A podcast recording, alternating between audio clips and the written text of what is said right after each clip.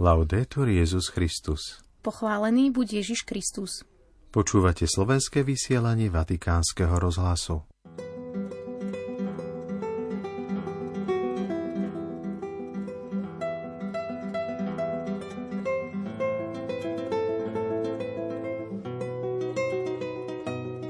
Bez ohľadu na funkciu v cirkvi a stupeň vzdelania vo viere je každý pokrstený aktívnym subjektom evangelizácie, zdôraznil pri dnešnej katechéze svätý Otec. Pápež František bude v piatok 17.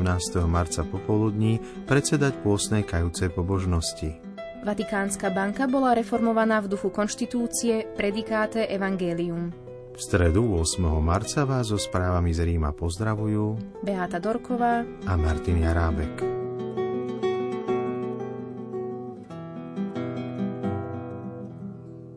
Vatikán. Prvý raz v tomto roku sa konala pravidelná generálna audiencia na námestí svätého Petra. V katechéze sa pápež František pozastavil pri koncilovom dokumente Ad Gentes a zopakoval, že evangelizácia je cirkevnou úlohou a nikdy nemá byť konaná na vlastnú pesť či izolovane. Na dnešnej audiencii nechýbali pútnici zo Slovenska, svárnosti Široké a Svit, Biblickým úvodom ku katechéze bol úryvok z prvého listu svätého apoštola Pavla Korintianom. Bratia, pripomínam vám evanílium, ktoré som vám hlásal, a vy ste ho prijali. Zotrváte v ňom a prostredníctvom neho dosahujete spásu, ak sa ho držíte tak, ako som vám ho hlásal. Iba, že by ste boli nadarmo uverili. Odozdal som vám predovšetkým to, čo som aj ja prijal. Prinášame plné znenie katechézy pod názvom Druhý vatikánsky koncil Evangelizácia ako cirkevná služba. Je to už šieste pokračovanie z cyklu Evangelizačné nadšenie a poštolská horlivosť veriaceho. Cari fratelli e sorelle, buongiorno. Nella scorsa catechesi Drahí bratia a sestry, dobrý deň. V predchádzajúcej katechéze sme videli, že prvý koncil v dejinách cirkvy podobný tomu druhému vatikánskemu, bol zvolaný do Jeruzalema kvôli záležitosti súvisiacej s evangelizáciou, teda kvôli ohlasovaniu radostnej zvesti nežidom. Mysleli si, že ohlasovanie evanelia treba priniesť iba židom. V 20. storočí druhý vatikánsky ekumenický koncil predstavil cirkev ako boží ľud putujúci v čase a svojou povahou misionársky – čo to znamená? Medzi prvým a posledným koncilom je akoby most v znamení evangelizácie. Most, ktorého architektom je Duch Svetý. Dnes sa započúvame do druhého Vatikánskeho koncilu, aby sme zistili, že evangelizovať je vždy cirkevnou službou. Nikdy nie na vlastnú pes, nikdy izolovanie, nikdy individualisticky. Evangelizácia sa vždy koná v cirkvi, to znamená v spoločenstve a bez prozelitizmu – pretože to nie je evangelizácia. E senza fare proselitismo, perché quello non è evangelizzazione. Evangelizátor v skutočnosti vždy odovzdáva to, čo sám prijal. Svetý Pavol to napísal ako prvý. Evangelium, ktoré hlásal a ktoré prijímali komunity a v ktorom zostávali pevné, je to isté, ktoré prijal sám apoštol. Prijíma sa viera a odovzdáva sa viera – tento cirkevný dynamizmus odovzdávania posolstva je záväzný a zaručuje autentickosť kresťanského ohlasovania. Sám Pavol píše Galatianom, Keby sme vám hlásali my, alebo aj aniel z neba iné evanelium ako to, ktoré prijali, nech je prekliatý. Je to krásne a platí to pre mnohé vízie, ktoré sú módne. A quello che vi abbiamo annunciato sia anatema. È bello questo, e questo viene bene a tante visioni che sono la moda, no? La dimensione ecclesiale dell'evangelizzatore Cirkevný rozmer evangelizácie teda predstavuje kritérium na overenie apoštolskej horlivosti. Nevyhnutné overenie, pretože pokušenie postupovať na vlastnú pesť číha vždy, najmä keď sa cesta stáva nepriechodnou a my pociťujeme ťarchu záväzku. Rovnako nebezpečné je pokušenie i s ľahšími pseudocirkevnými cestami, prijať svetskú logiku čísel a prieskumov, spoliehať sa na silu našich myšlienok, programov, štruktúr, vzťahov, ktoré sa počítajú. To nejde.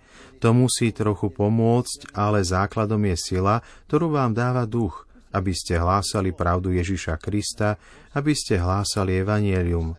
Ostatné veci sú druhoradé. Teraz sa, bratia a sestry, vložme priamejšie do školy druhého Vatikánskeho koncilu a znovu čítajme niektoré čísla dekrétu Ad Gentes, dokumentu o misijnej činnosti cirkvy. Tieto texty druhého Vatikánskeho koncilu si plne zachovávajú svoju hodnotu aj v našom zložitom a pluralitnom kontexte. Mantengono pienamente il loro valore anche nel nostro contesto complesso e plurale. Prima di tutto, Questo documento Agentes invita a considerare l'amore di Dio Padre Predovšetkým dokument Ad Gentes pozýva uvažovať o láske Boha Otca ako o pramení, ktorý nás vo svojej nesmiernej a milosrdnej láskavosti zo slobodného rozhodnutia stvoril a okrem toho nás veľkodušne pozýva mať účasť na jeho živote i na jeho sláve. Toto je naše povolanie. On slobodne rozlial a neprestajne rozlieva svoju božskú dobrotu, aby ten, ktorý je stvoriteľ všetkého, bol napokon všetko vo všetkom a získal sebe slávu a nám blaženosť. Tento úryvok je zásadný, pretože hovorí, že otcová láska má za adresáta každú ľudskú bytosť. Božia láska nie je určená len pre jednu malú skupinu, nie, je pre všetkých. Dobre si zapíšte toto slovo do hlavy a do srdca. Všetci a každý, nikto nie je vylúčený, tak hovorí pán. A táto láska ku každému človeku je láska, ktorá sa dostáva ku každému mužovi a každej žene prostredníctvom poslania Ježiša, sprostredkovateľa spásy a nášho vykupiteľa, a prostredníctvom poslania Ducha Svetého, ktorý pôsobí v každom človeku, pokrstených i nepokrstených. Je to konanie Ducha Svetého. Koncil okrem toho pripomína, že úlohou církvy je pokračovať v misii Krista, ktorý bol poslaný, aby priniesol dobrú zväzť chudobným. Z tohto dôvodu, pokračuje dokument Ad Gentes, je potrebné, aby sa církev vždy pod vplyvom Ducha Svetého, Kristovho ducha, uberala tou istou cestou, ktorou kráčal Kristus, totiž cestou chudoby, poslušnosti, služby a sebaobetovania až na smrť, z ktorej on svojim zmrtvých vstaním vyšiel ako víťaz. Ak zostane verná tejto ceste, poslanie cirkvy je zjavením, čiže epifániou a uskutočnením Božieho zámeru vo svete a v jeho dejinách. L'epifania è la realizzazione del piano divino nel mondo e nella storia. Fratelli e sorelle, questi brevi cenni ci aiutano a comprendere anche il senso Bratia a sestry, tieto krátke náznaky nám pomáhajú pochopiť aj cirkevný význam apoštolskej horlivosti každého učeníka misionára.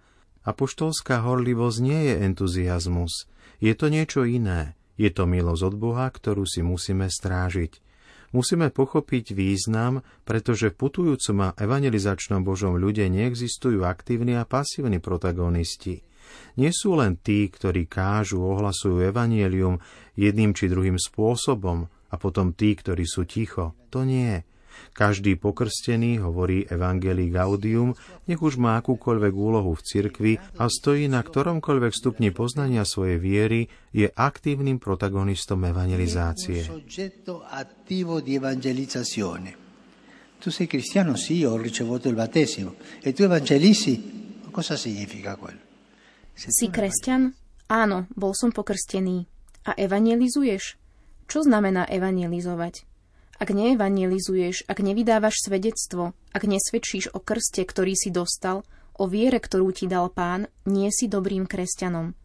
Na základe prijatého krstu a následného začlenenia do cirkvy sa každý pokrstený zúčastňuje na poslaní cirkvy a v nej na poslaní Krista kráľa, kňaza a proroka.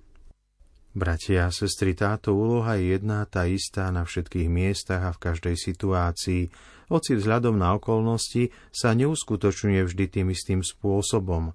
To nás vyzýva, aby sme sa nestali sklerotickými alebo skamenenými. Vykúpi nás z toho nepokoja, ktorý nie je od Boha. Misijná horlivosť veriaceho sa prejavuje aj ako tvorivé hľadanie nových spôsobov ohlasovania a svedectva, nových spôsobov stretnutia so zraneným ľudstvom, ktorého ťarchu zal Kristus na seba.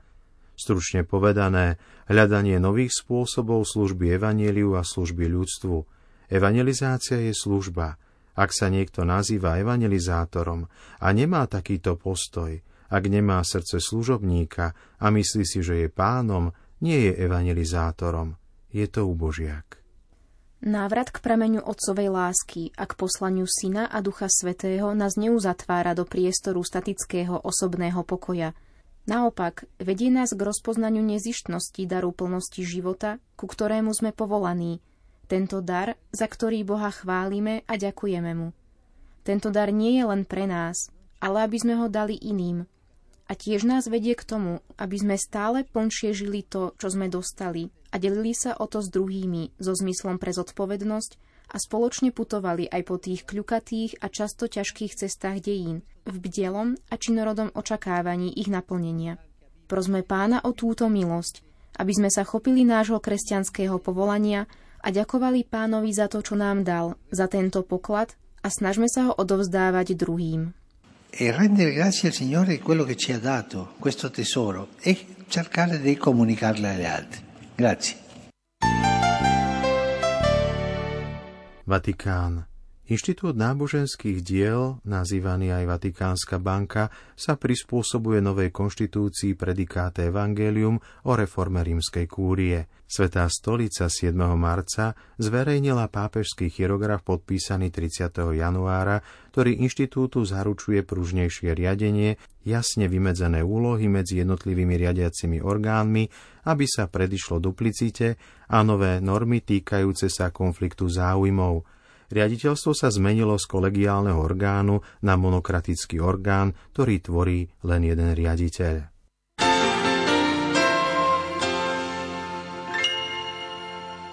Vatikán. Od 17. do 18. marca sa uskutoční už 10. ročník pôstnej iniciatívy 24 hodín pre pána, ktorú inicioval pápež František na podporu modlitby a zmierenia – bude sa sláviť v diecézach na celom svete. V rámci prípravy na Veľkú noc zostanú kostoly otvorené počas celého dňa a ponúknú veriacím a pútnikom možnosť kedykoľvek sa zastaviť na adoráciu a prijať sviatosť zmierenia. Pápež František bude tento rok predsedať piatkovej kajúcnej liturgii v jednom rímskom farskom spoločenstve, a to 17. marca o 16.30 vo farnosti Santa Maria delle Grazie al Trionfale. Počas slávenia bude príležitosť pre všetkých veriacich, ktorí si to želajú, prijať sviatosť zmierenia. Počet stupeniek na slávnosť je obmedzený kapacitou farského kostola a ich možné si vyžiadať na webovej stránke Dikastéria pre evangelizáciu. Otvorené dvere kostolov sú symbolom milosrdnej Božej lásky. V rámci prípravy na 24 hodín pre pána zverejnilo Dikastérium pre evangelizáciu pastoračný materiál, ktorý si môžete stiahnuť vo viacerých jazykoch na ich webovej stránke.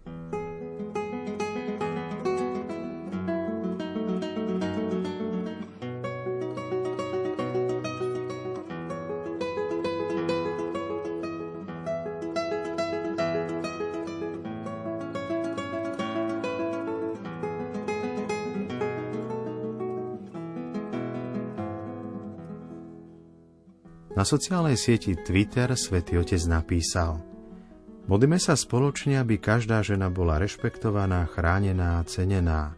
Páchať násilie na žene a matke znamená páchať ho na samotnom Bohu, ktorý si prevzal ľudské bytie od ženy a od matky.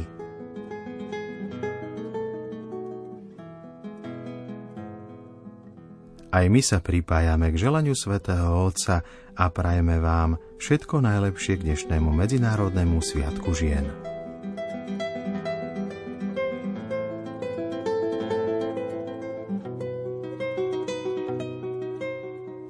Milí poslucháči, do počutia zajtra.